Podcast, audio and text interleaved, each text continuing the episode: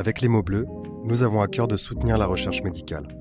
C'est pourquoi nous nous sommes associés avec Compare Dépression, une plateforme de recherche publique collaborative. Si vous vivez ou avez vécu une dépression, nous vous invitons à vous inscrire sur compare.aphp.fr pour faire avancer la recherche. Retrouvez le lien dans la description de cet épisode. Merci. Place des Sciences.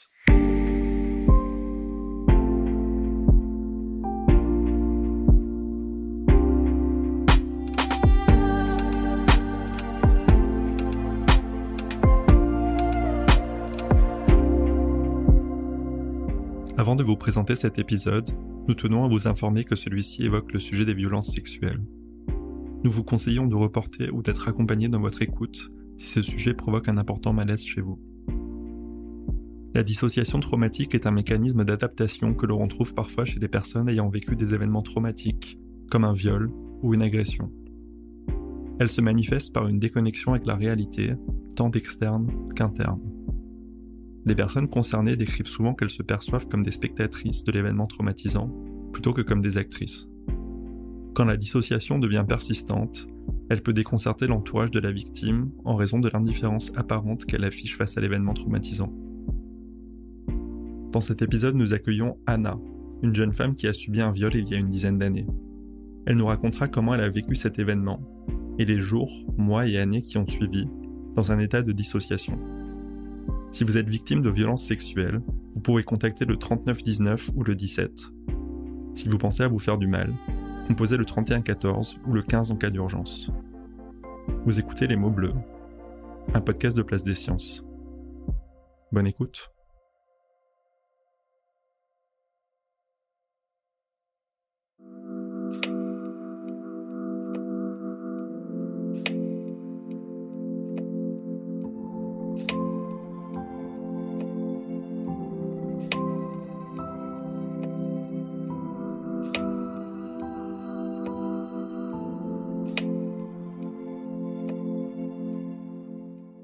Bonjour Hana. Bonjour. Merci d'avoir accepté mon invitation à participer à cette émission. Merci à toi. Tu nous as contacté il y a quelques mois pour nous faire part de ton témoignage. Oui. Est-ce que tu peux nous dire brièvement pour commencer quel est le sujet principal du témoignage que tu nous as envoyé ? Principalement sur la dissociation traumatique. En fait, les conséquences qu'il peut y avoir d'un point de vue psychologique sur nous-mêmes et... sur le reste en fait de ce qui constitue notre vie, l'entourage, le travail, nos projets personnels, les conséquences en fait qui sont sur le long terme surtout.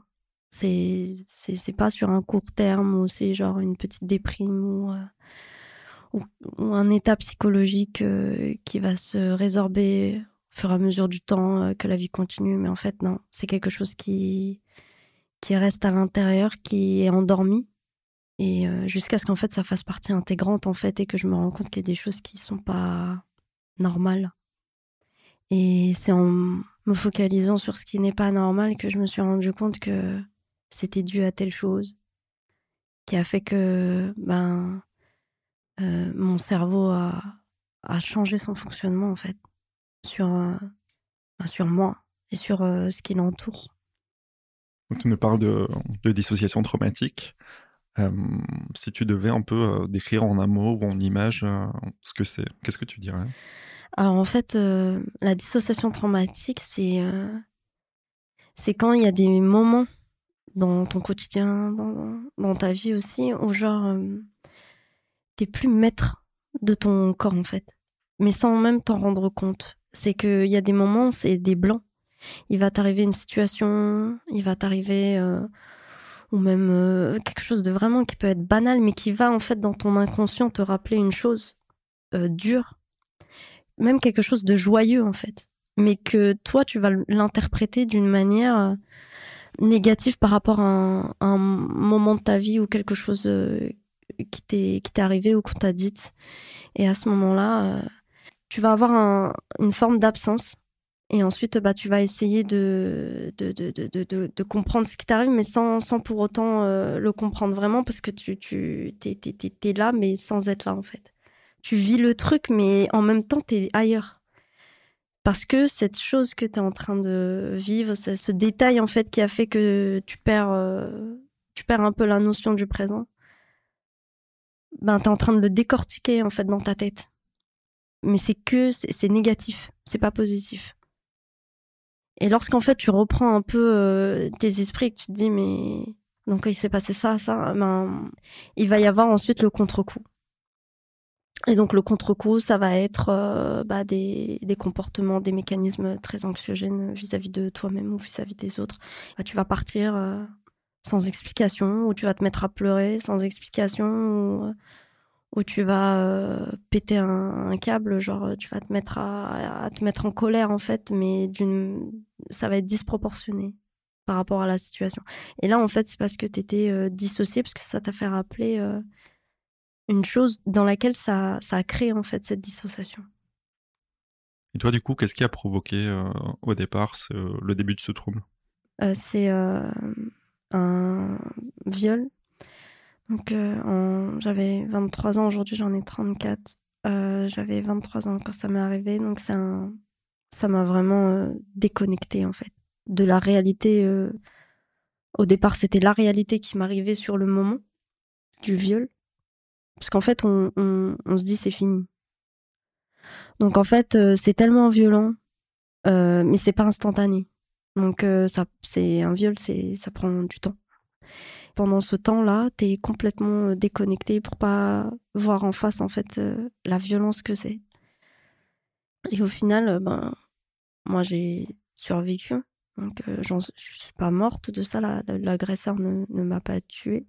Mais le problème, c'est que ton cerveau garde en mémoire ce mécanisme-là de tu es là, tu vis le truc, ton corps vit la chose, mais ton esprit, en fait, il est plus là, en fait, il voit la scène, toi tu vois la scène, tu sais, comme si vraiment tu étais à l'extérieur, mais c'est pour fuir, en fait, ce qui se passe. Mais comme tu peux pas fuir physiquement, c'est ton cerveau en fait qui fuit la chose, tu penses à autre chose. Moi j'ai le souvenir que quand ça m'arrivait, je sentais plus rien en fait. T'es éteint, il n'y a plus d'émotion, tu ressens ni douleur, ni rien. Vraiment t'étais juste un corps qui subit quelque chose et c'est tout. Et en fait cette déconnexion entre les émotions, genre le temps, la notion du temps, tout ça, tout ce qu'il y a autour de toi, le cerveau, lui, l'imprime. Et c'est un mécanisme qui reste. Et moi, c'est resté. Jusqu'à ce que je me rende compte que c'est resté très, très, très longtemps. Tu te rends pas compte, en fait, que ça t'est arrivé à toi parce que tes émotions n'étaient plus là.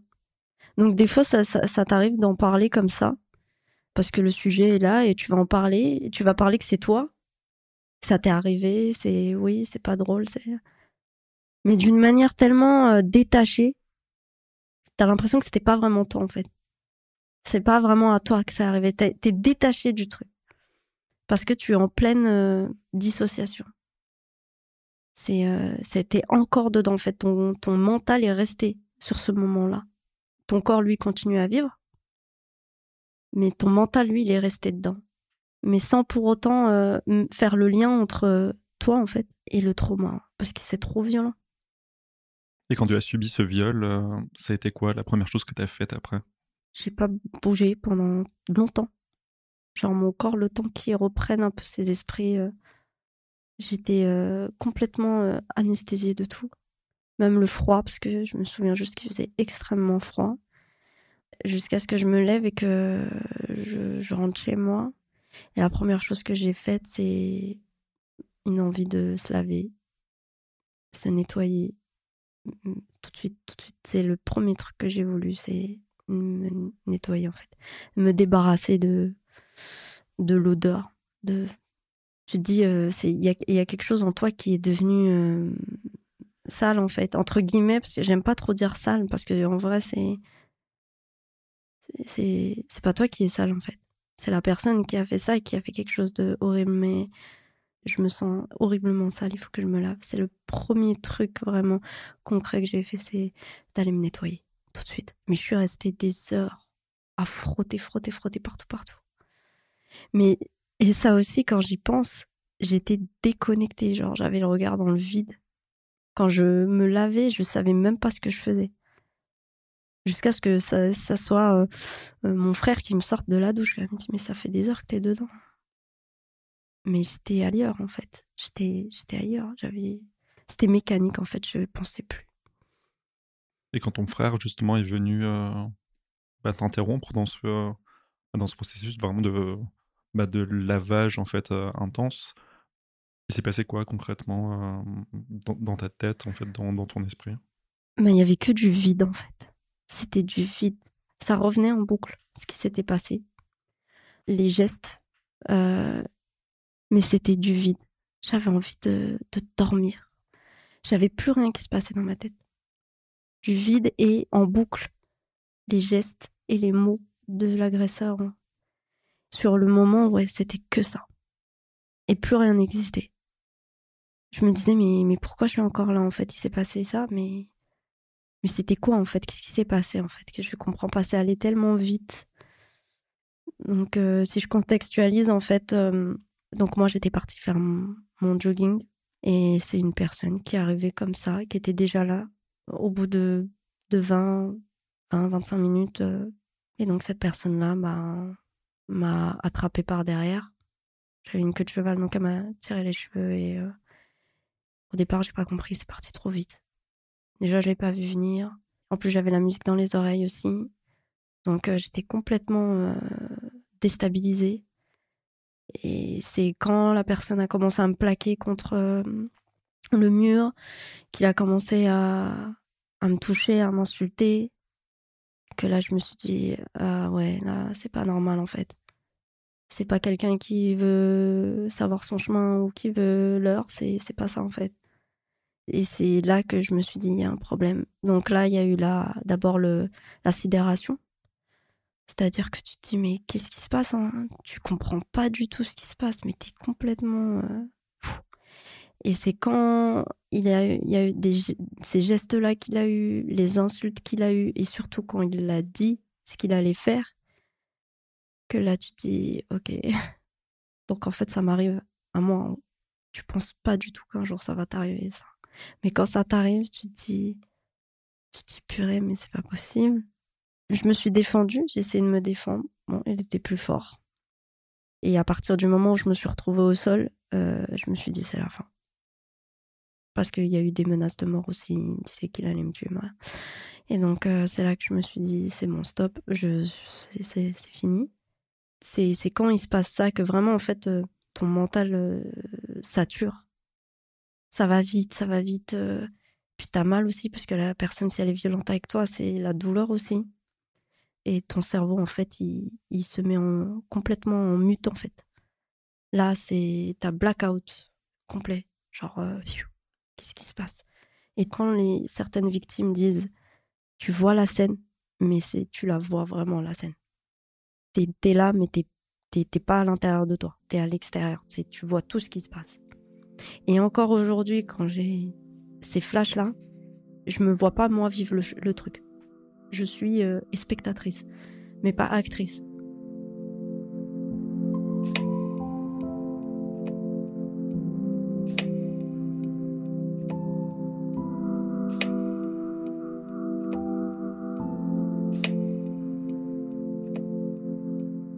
Est-ce que justement, t'as réussi à en parler à ton frère quand il est venu te voir? Disons qu'au départ, moi, je voulais... En fait, j'étais tellement pas... dans la compréhension de ce qui m'arrivait que je ne pouvais pas mettre de mots en fait au départ. C'est quand il a vu mon état, qu'il a vu que j'étais pas normale, qu'il a vu que ma tête n'était pas normale, que c'est lui qui m'a dit qu'est-ce qui se passe. Il a insisté pour savoir en fait ce qui se passe. Et moi en fait d'un coup en fait c'est sorti tout seul. C'est plutôt lui qui m'a tendu la perche, il m'a dit est-ce que quelqu'un t'a fait quelque chose? Est-ce que t'es tombé sur quelqu'un? Ouais, on m'a agressée. Et en fait, vu l'état dans lequel j'étais et vu que je suis partie direct sous la douche, en fait, il a compris. En fait, il a compris tout de suite. Il a dit, ok, d'accord. Il est sorti. Et donc, moi, je me suis retrouvée, comme ça, dans cet état déconnecté à l'ouest. dans le vide, en fait, dans le vide, mais dans ta tête. Et il a réagi comment, lui ? C'est la colère, en fait. Parce qu'il a su que ce qui m'est arrivé, c'était quelque chose de très grave. Et la colère, tout de suite, c'est ça qu'il a pris. Je me souviens qu'il avait tapé dans le mur. Et il est sorti pour le chercher, en fait. Pour chercher qui ? Sans pour autant me demander quoi que ce soit de qui c'était, mais tellement, lui aussi, ça l'a choqué, en fait. Et je pense que ce qui l'a choqué aussi, c'est l'état dans lequel j'étais. Le regard que j'avais, c'est ça qui l'a choqué, parce que encore aujourd'hui, il est pas tranquille avec ça. Mais dès qu'il y a le sujet qu'on en parle, enfin dans les médias ou quoi, il zappe tout de suite.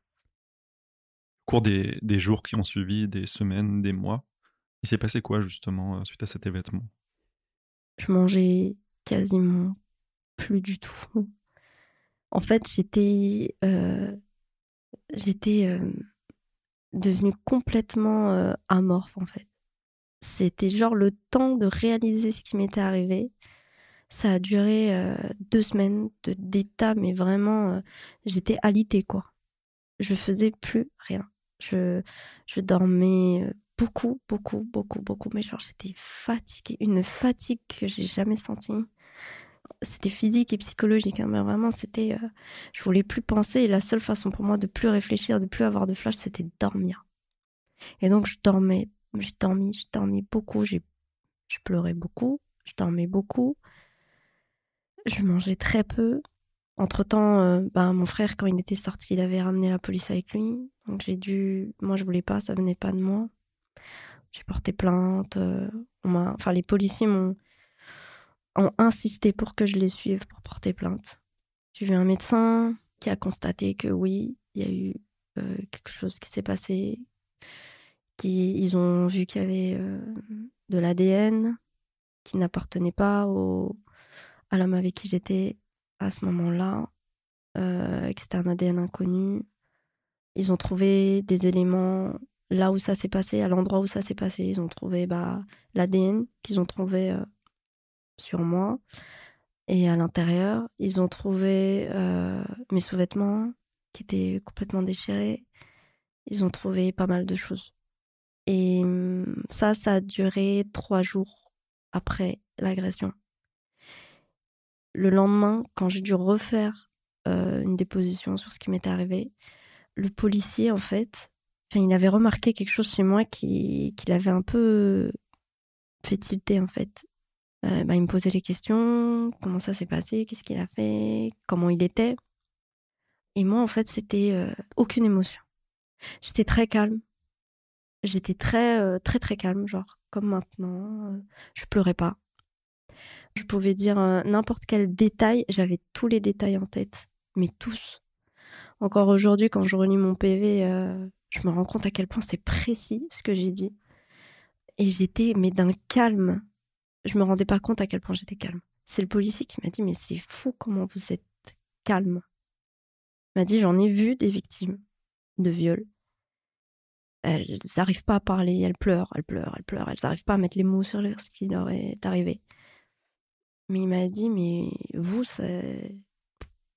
on dirait, vous me racontez une série, un film, un épisode de quelque chose. Il me dit ça. Et ça m'a déstabilisée quand il m'a dit ça. Je me suis dit, mais c'est vrai, en fait. Pourquoi je réagis comme ça ? Pourquoi je pleure pas ? Pourquoi ? Et pourtant, je pleure à la maison. Mais je l'ai mal pris parce que je me suis dit, mais est-ce qu'il va croire que c'est faux ce que je dis, que je raconte n'importe quoi ? Donc, je dis, oui. Je dis, mais il faut que je réagisse comment, en fait ? Je dis, je sais pas, d'habitude, les victimes, elles pleurent, elles crient, elles font des pauses, elles boivent beaucoup. Je sais pas, je dis, vous, il n'y a rien qui se passe. Vous me dites des trucs, c'est mécanique, en fait. Je pose des questions, vous répondez du tac au tac. Je dis, oui, c'est parce que je vous réponds, je vous dis ce que j'ai dans ce qui me reste, en fait. Cette énergie que j'avais avant que ça m'arrive, mon agresseur l'a aspiré totalement, plus les émotions qui va avec. Et ça, en fait, cet état-là a duré des années.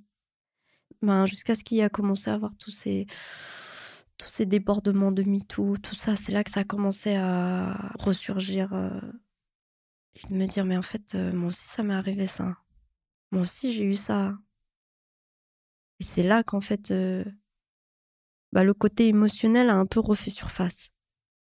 Dans le sens où j'ai pris conscience que j'ai été victime de viol. Que j'ai pas juste vu une fille se faire violer, mais que c'était moi, en fait. C'était moi, c'était mon corps. Je commençais à m'en rendre compte qu'en 2017-2018. Donc des années plus tard. Et quand tu t'en es rendu compte, il s'est passé quoi? T'as réagi comment? La première chose, c'est la dépression, en fait. Si j'avais des crises de sanglots, de pleurs, mais ça venait de nulle part, en fait. C'était et beaucoup de cauchemars, beaucoup de flashs, énormément, genre ça revenait, tout en sachant qu'entre-temps j'avais un peu refait ma vie tranquille. On se détache un petit peu, voilà, la vie continue. Mais là, c'est revenu, mais comme un boomerang, en fait. Je l'ai pas vu arriver, le truc. C'est-à-dire que c'était pas progressif, c'est d'un coup. Et c'était beaucoup de flash, énormément de flash dans l'inconscient, beaucoup quand je dormais. Je faisais des cauchemars où je revivais le viol, je revivais la même scène. Et c'était très déstabilisant parce que comme je ne sais pas qui c'est, encore aujourd'hui je ne sais pas c'est qui l'agresseur, des fois ça pouvait être n'importe qui, une personne que j'ai croisée, un collègue ou peu importe, en fait, un truc, mais vraiment l'inconscient qui joue. Et c'était ultra déstabilisant parce que quand je me réveillais le matin, je me disais, mais attends, c'est quoi ça? C'est très, très bizarre, en fait. Si on ne le vit pas, en fait, je ne sais pas si on peut vraiment comprendre, mais c'est beaucoup de l'inconscient. L'inconscient qui refait surface, qui te dit, mais non, en fait, ça t'est vraiment arrivé. Ce n'est pas un rêve, ce n'est pas une fiction, c'est réel. C'est que toi, si tu as aussi été victime de ça.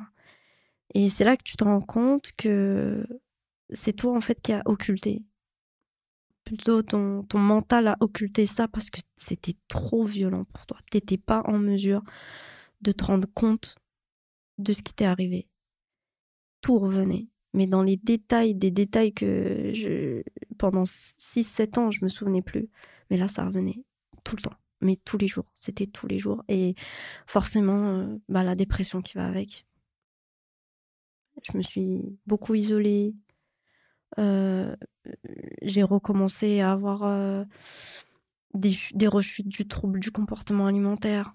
Énormément de choses négatives. J'étais devenue ultra agressive. N'importe quoi pouvait me rendre complètement hystérique. Je pouvais parler à personne, si ce n'est à mes enfants. C'est tout. Mais le reste, fallait pas venir me parler, en fait. C'était mort parce que j'étais pas dans mon état normal. J'étais dans un état où, genre, je prenais conscience, en fait, qu'il m'est arrivé ça. Et c'était d'abord la dépression, longtemps. Ouais, une bonne année. Genre, j'étais complètement dans une mélancolie totale. Là, c'était que de la colère. Mais de la colère. Une colère, mais froide, quoi. Pourquoi moi? Pourquoi? Enfin, plein de questions, mais qui n'ont pas de réponse, en fait. Et donc, c'est cette colère, en fait, de l'incompréhension. Donc, ce qu'il faut bien comprendre, c'est que entre le viol et la prise de conscience, tu avais toujours le souvenir de l'événement, mais ce qui s'est reconnecté, c'est le fait que tu t'es rendu compte que c'était toi-même, en fait, dans les images que tu voyais. C'est ça, c'est exactement ça. J'avais ces images-là, je me souvenais, je sais qu'il s'est passé quelque chose, je sais que c'est à moi qu'on a fait du mal. Puis des fois, ça m'arrivait d'en parler comme ça, dans un contexte qui n'avait rien à voir. Mais j'étais tellement dans un détachement, en fait. Je ne me rendais pas compte de la gravité de ce que c'était. C'est surtout ça. Je minimisais. Mais en fait, c'était un système de défense, en fait, pour pas voir en face que ce qui m'est arrivé, c'est trop. Et oui, c'est quand, 6 ou 7 ans après, c'est là que, oui, j'ai pris conscience, que je me suis dit, mais c'est trop grave, en fait, ce qui m'est arrivé. Et c'est moi, c'est mon corps qui a subi ça. C'est pour ça que quand je vois une scène de viol dans un film, je me mets à à pleurer, je zappe la scène. C'est pas possible, je peux pas la regarder. Parce que ça me rappelle ce que moi j'ai vécu. Avec le temps, il y a une agressivité qui s'est installée en moi, qui encore aujourd'hui l'est toujours. Hein. Ça change pas. Parce que j'ai porté plainte, j'ai fait ce que je pouvais faire, j'ai dit ce que je pouvais dire. Le souci, c'est que lorsque je me suis rendu compte que c'est moi qui a subi tout ça, j'ai repris contact avec l'officier de la police judiciaire pour voir où est-ce que ça en était, parce que je n'avais aucune nouvelle. Et donc, il m'a bien fait comprendre qu'en fait, mon affaire était classée depuis une semaine après qu'il m'est arrivé ce qui m'est arrivé. Et je lui ai dit, mais classée dans mes... Quand il m'a annoncé ensuite que c'était dû, le procureur, machin, enfin plein de trucs. Là, en fait, c'était encore pire. Là, c'était pire. Là, en fait, c'est deuxième trauma, en fait. C'est là, en fait, c'est je me dis, je prends pour perpète. Hein. Je ne saurais jamais pourquoi, je n'aurais jamais de réponse. Pour moi, c'était une double peine. La peine de m'être fait violer, plus la peine de me dire, écoute, non, on ne peut rien faire pour toi, en fait. Cette dépression s'est transformée en rage. Mais au final, j'aurais peut-être jamais la réponse à mes questions. Ça bouillonne, en fait. Au départ, j'étais complètement apathique, en fait, complètement déconnectée. Et là, en fait, c'est tout le contraire. Dès que la dissociation, en fait, est passée, on se rend compte des choses. On ouvre les yeux sur ces choses-là. Et là, c'est la colère totale.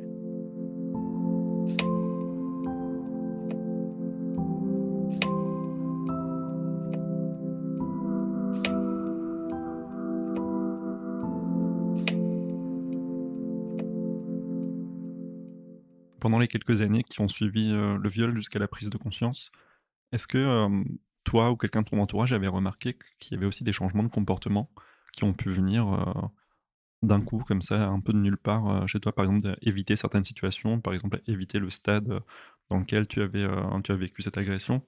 Est-ce que finalement, même sans te rendre compte que tu avais été victime d'un viol, tu avais quand même adapté un peu ta routine? Ah oui, complètement. Complètement. Le cerveau, en fait, il met en place des mécanismes de défense, de d'évitement. On ne s'en rend pas compte, mais encore aujourd'hui, en 2023, je ne suis toujours pas allée au stade de là où ça m'est arrivé. Et je ne peux pas y aller. Et pourtant, il est à 100 mètres de là où mes parents habitent. Il est juste en face. Je le vois, je passe devant. Mais pour qu'on me dise « rentre », non, je ne peux pas. Je peux pas. Et surtout pas là où il y a vraiment l'endroit où ça m'est arrivé. Ça me fait peur, en fait. La réaction que je peux avoir me fait horriblement peur. Parce que c'est l'enfer, en fait. C'est la porte de l'enfer qu'il y a là-bas. C'est pas possible. Je peux pas rentrer là-bas. Et oui, complètement. J'ai développé des évitements, notamment avec les hommes. Je me méfie beaucoup. C'est-à-dire que tant que j'ai pas une confiance qui s'est installée sur la personne en question, je peux pas rester toute seule avec elle. C'est pas possible. Ou bien, il faut qu'il y ait du monde avec nous. Mais je peux pas me dire je vais rester seule avec cette personne-là. Quand bien même, elle est très gentille. Mais non, je peux pas. Et j'ai développé aussi énormément de mécanismes liés au contrôle. Énormément de choses. Parce que comme j'ai pas eu le contrôle sur cette situation, ça s'est encore plus développé chez moi. Et puis ce côté aussi de vouloir prouver qu'on est au top, en fait. Se prouver à soi-même qu'on doit être au top surtout.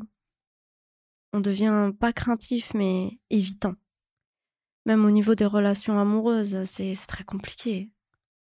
La personne en face de soi, elle comprend pas toujours nos réactions, notre agressivité par moment. Des fois, on pleure pour rien.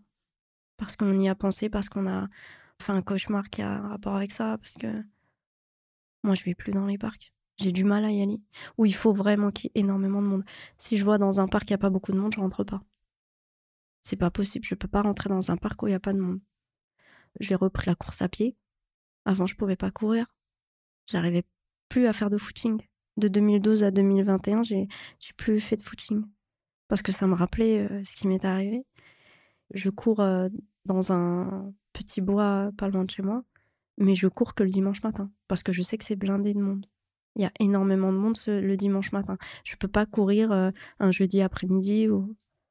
parce qu'il y aura personne. Et ça m'angoisse. C'est pas possible. Donc ça crée une angoisse un peu sourde à l'intérieur de soi. Est-ce qu'après la prise de conscience, tu as pu bénéficier d'un soutien professionnel par un psychiatre, un psychologue ? Pas tout de suite. Mais ça, c'était moi. J'avais du mal à parler de ça. C'est ce qui est paradoxal parce que quand on est dissocié, il arrive des moments où on va en parler comme si on parlait de n'importe quoi, d'une manière complètement détachée. Mais en fait, c'est quand on a pris conscience de ce que c'est et de ce qu'on a vécu qu'en fait, tu te dis, mais ça je ne sortira jamais. Je ne pourrais pas parler, j'ai trop honte en fait. C'est la honte qui prend le dessus, je ne peux pas parler de ça. Je ne peux pas dire, il m'est arrivé ça. Non, au départ, c'était trop compliqué pour moi. La seule personne à qui j'en parlais, c'était mon conjoint de l'époque. Donc, je lui en parlais. Et même pour lui, c'était dur. C'était dur parce que c'est violent, en fait. Et avec lui, comme j'étais en confiance, disons que j'avais besoin de lui dire certains détails, que ça sorte, en fait. Et comme il les recevait, qu'il me disait pas « non, je veux pas savoir », c'était, disons, mon psy de substitution, même si le pauvre, il ne l'était pas du tout, que c'était pas son rôle. Mais non, en fait, j'arrivais pas au départ. Et pourtant, je me disais, il faut que j'aille voir quelqu'un, il faut que j'en parle, il faut que je dise, il faut que je me fasse accompagner, en fait. Mais au départ, c'était pas possible. Même mon conjoint, il me disait, mais va parler à un psy, raconte-lui ton histoire, raconte-lui pourquoi tu fais telle chose. Il va pouvoir te guider. Mais pour moi, c'était non. Non, je peux pas dire que il m'a fait ça, il m'a fait ça. C'était la honte. C'était vraiment... J'avais trop honte. Et en même temps, je culpabilisais énormément. Culpabilisais parce que je me disais, c'est en partie ma faute. Parce que j'ai dû faire quelque chose qui a fait que ça l'a attiré, ça l'a... Je sais pas. Donc oui, c'était la culpabilité et la honte aussi. Et puis, je me suis beaucoup bloquée par rapport à ça.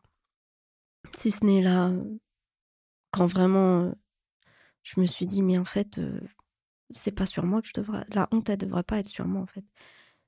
Mais c'est à travers des lectures, à travers des témoignages, une femme, quand elle lui arrive ça, elle ne devrait pas avoir honte, en fait. C'est d'en parler pour... déjà, pour qu'elle se libère. Parce que c'est un poids énorme. Et ça, au départ, disons que, entre guillemets, j'ai un peu surestimé mes capacités.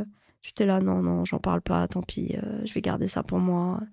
Je me suis surestimée, ça, c'est sûr. Je me suis dit, c'est bon, je vais pouvoir gérer, tranquille. De toute façon, je suis pas la seule. Voilà. Mais en fait, non, pas du tout. Pas du tout.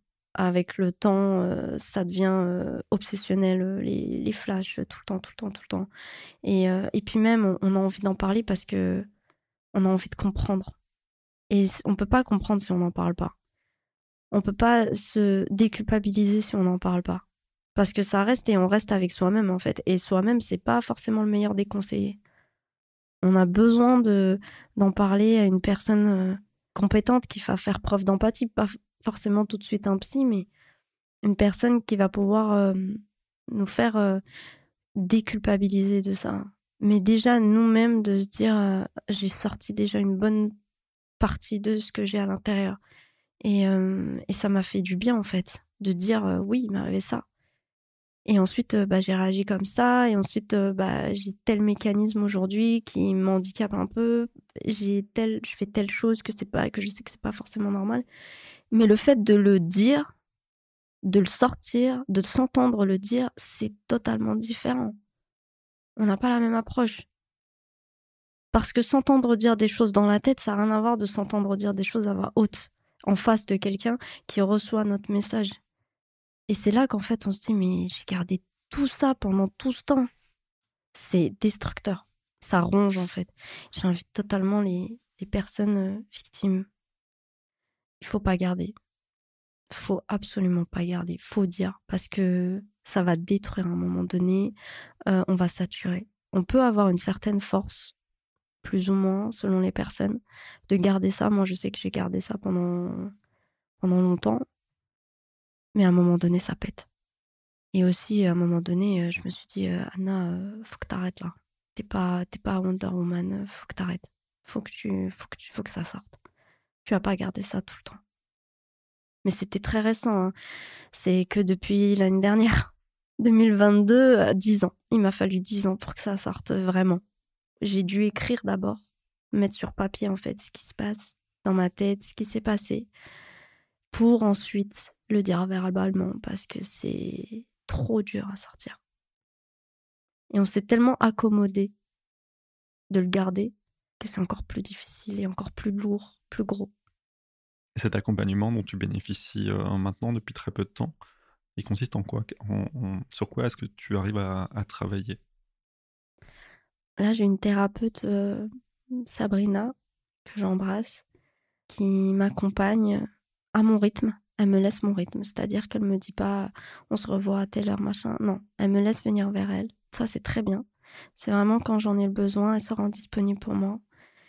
Moi, ce que j'ai besoin, c'est l'estime de moi-même. C'est surtout ça, en fait. Parce que quand il nous arrive un truc comme ça, on se dit « mais... » On nous a pris, mais comme un objet, on nous a consommés.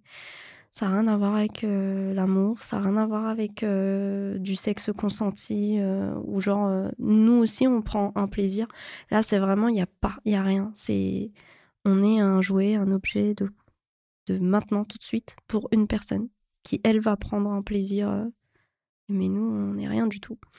Donc notre estime de nous-mêmes, elle est à moins 10, moins 100. On n'a plus du tout d'estime de soi. On essaye devant les gens, devant le quotidien d'être normal. Mais en réalité, il y a des choses chez nous qui font que on voit bien qu'on ne s'estime pas du tout. On est tellement dévoué parce qu'on se dit... j'ai que ça à faire en fait. On s'affirme pas. Alors que si, on doit s'affirmer. Parce que sinon, les gens même s'en rendent compte, ils vont faire certaines choses qu'ils n'ont pas à faire. Entre potes, avec la personne avec qui on vit. Si on s'affirme pas, en fait, c'est inconscient. C'est l'humain, en fait, il va prendre le dessus sur la personne qui s'affirme pas.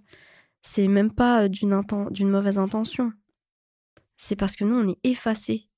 Parce qu'on n'a pas d'estime de soi.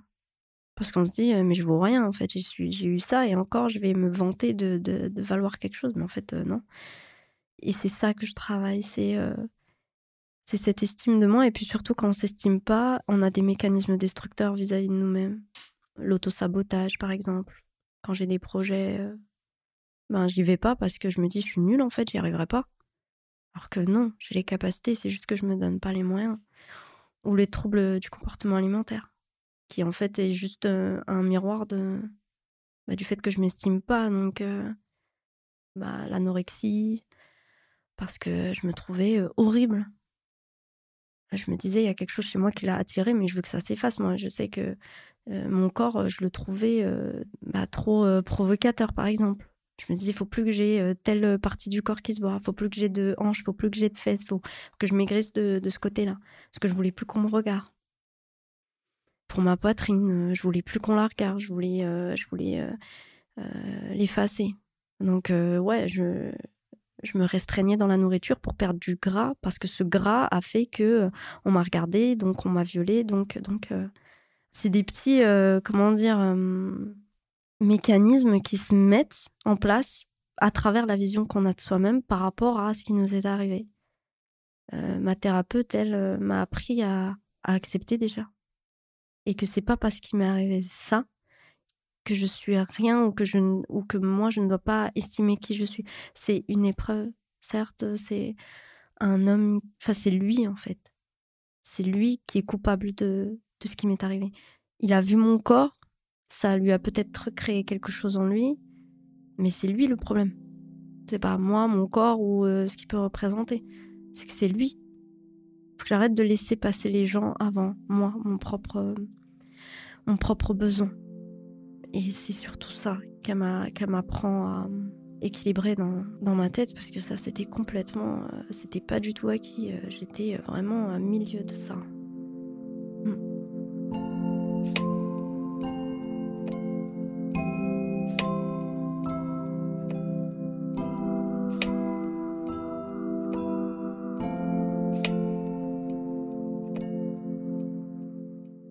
Tu nous l'as dit, ton affaire a été classée par le procureur quelques jours après ton viol.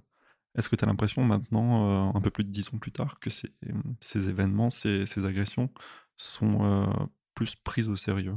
D'après ce que j'entends dans certains podcasts ou dans ce que je lis, même en ce moment, il n'y a pas beaucoup de choses qui changent, non. Parce que les moyens ne sont pas là. Pour ce qui m'est arrivé moi, d'après ce que m'a dit l'officier de PJ, c'est que le moyen. Donc pas de moyen, pas d'enquête, pas d'affaire, pas de rien. Donc on classe, tout simplement en fait. C'est problématique parce qu'on est dans un pays quand même qui a des moyens, qui est riche, qui est développé. Un viol, c'est un crime qui est jugé aux assises. C'est un criminel dans la nature. Donc c'est quelqu'un qui peut recommencer. Donc en fait, on laisse traîner des mecs qui peuvent refaire du mal en fait à d'autres personnes, qui peuvent retraumatiser d'autres personnes, qui peuvent détruire la vie d'une personne encore une fois. Il y a tellement de viols et tellement d'agressions que tous les gérer, c'est compliqué. Ça prend du temps. Mais justement, en fait, il faut prendre ce temps-là et pas classer des affaires au bout d'une semaine en fait.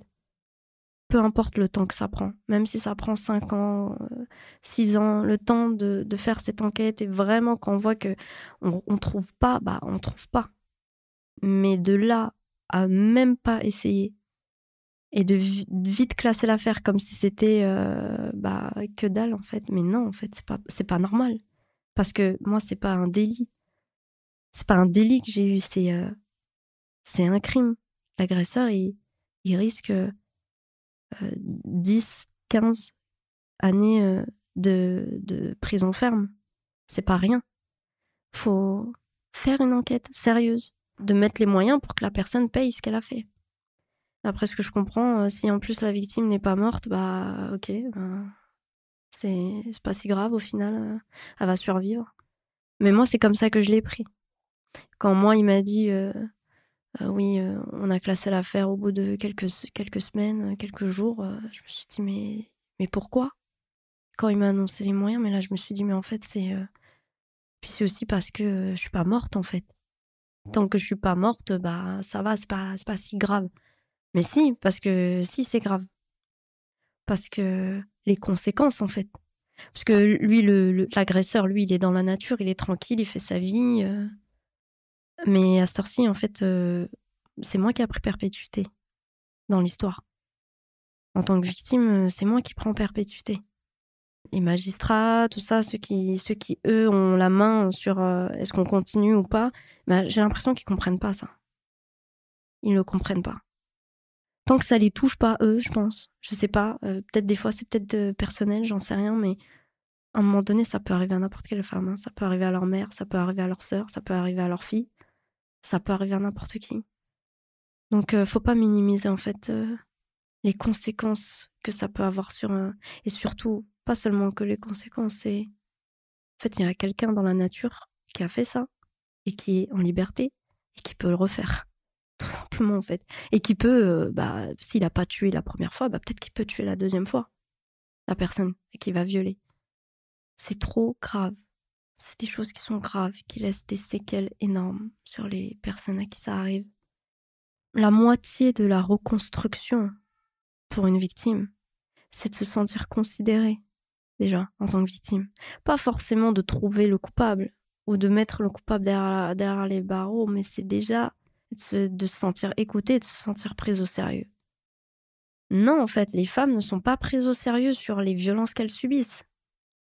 À côté du viol, j'ai aussi eu des violences conjugales. C'est pas pris au sérieux, ça aussi. C'est, ils se disputent. Ça va aller, ils vont se rabibocher. Ça... Mais non. Ah non. Non, non. Et un coup de trop, c'est le coup de trop, en fait. Et ça peut vite partir. On ne se rend pas compte à quel point ça peut aller vite. Moi, quand ça m'est arrivé le viol, c'est parti trop vite. Ça va trop vite. C'est des choses qui viennent d'un coup. On ne peut pas prévoir.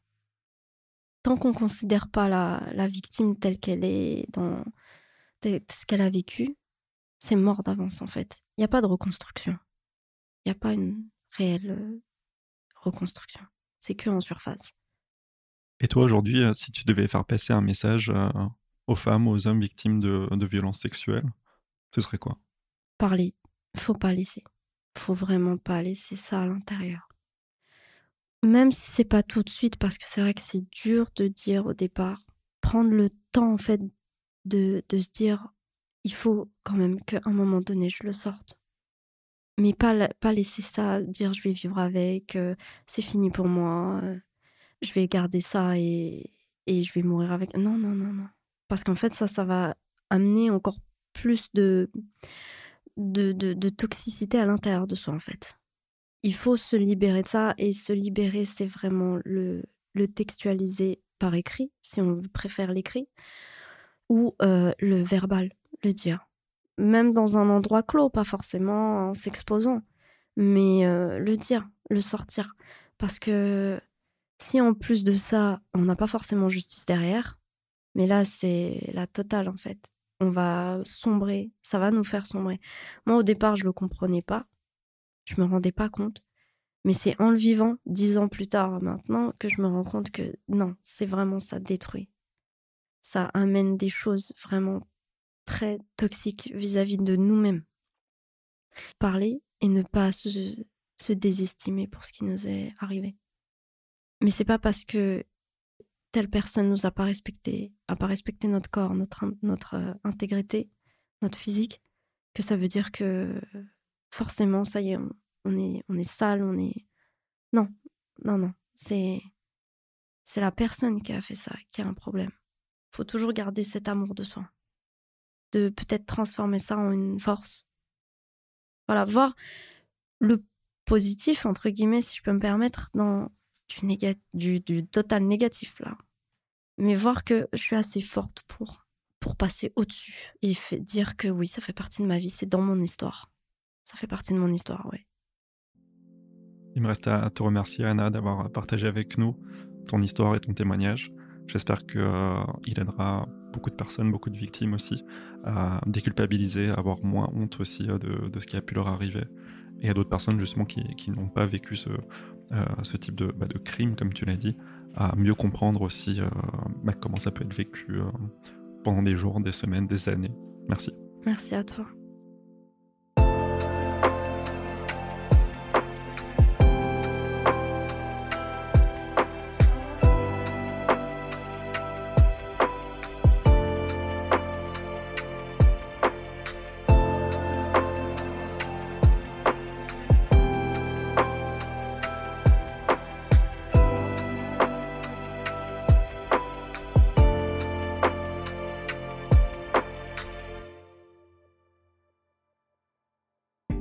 Vous venez d'écouter Les Mots Bleus, un podcast de Place des Sciences. L'épisode a été mis en musique et coproduit par Alex Rocher. L'illustration a été réalisée par Manon Combe. Si vous souhaitez nous soutenir, vous pouvez nous laisser 5 étoiles et un commentaire sur Apple Podcast ou 5 étoiles sur Spotify mobile. Vous trouverez également des ressources sur notre site placedesciences.fr. Merci de votre fidélité et de votre engagement à nos côtés. Et à très bientôt.